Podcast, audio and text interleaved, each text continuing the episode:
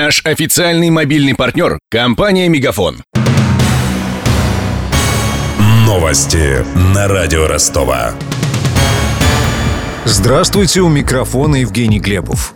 Карету скорой помощи вызвали Алексею Улюкаеву. Напомним, бывший министр экономического развития России находится под домашним арестом по обвинению в получении взятки. Сообщается, что у бывшего чиновника подскочило давление. От госпитализации экс-министр отказался. Новый поворот в ситуации вокруг дома Кисина на Московский 72. На сайте мэрии появилось постановление о принудительном выкупе квартир у жильцов старинного особняка для муниципальных нужд. Собственникам обещают компенсацию. Сумма в документе не указана, но сообщается, что граждане могут оспорить решение чиновников в суде.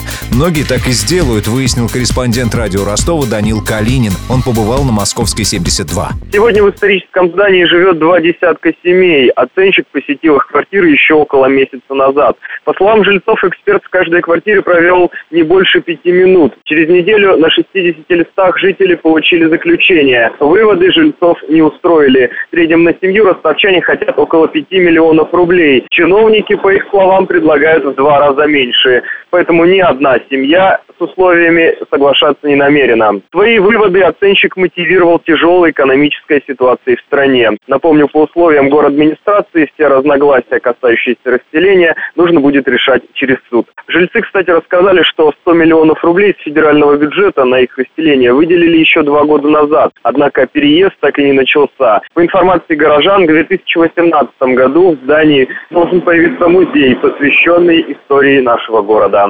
Дом Кисина считается самым красивым зданием исторического центра города. Трехэтажный особняк даже вошел в мировую литературу. Один из персонажей романа «12 стульев», отец Федор, заходил во время своего визита в Ростове в личный стол, другими словами, адресное бюро. Оно долгое время располагалось на первом этаже дома Кисина.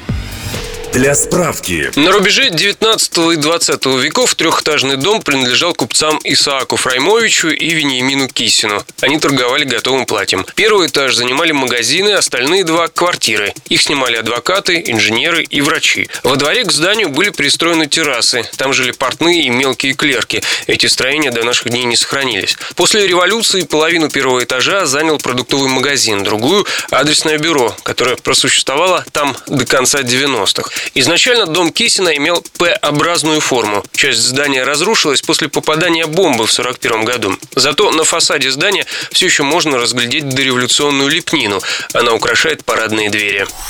В 2013-м дом Кисина включили в программу сноса ветхого и аварийного жилья, что вызвало скандал, поскольку здание – объект культурного наследия. В нынешнем постановлении на сайте мэрии речь идет уже о реконструкции. Правда, за чей счет и когда не уточняется, поиск инвестора успехом не увенчался. Денег в городской казне нет. Об этом неделю назад сообщил зам сити-менеджера по ЖКХ Владимир Арцебашев. По его словам, на время чемпионата мира по футболу ветхое здание решено закрыть баннером. Отправлен в отставку тренер гандбольного клуба «Ростов-Дон» Ян Лесли. Расторгнуть контракт с датским специалистом было решено после поражения спортсменок в Венгрии от местного Дьера. В этом сезоне ростовчанки не смогли преодолеть стартовый раунд Лиги чемпионов и выбыли из турнира. Напомним, Лесли возглавлял команду два с половиной года.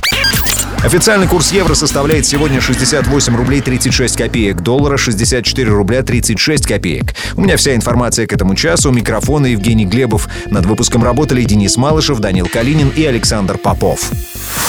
Новости на радио Ростова. Наш официальный мобильный партнер – компания «Мегафон».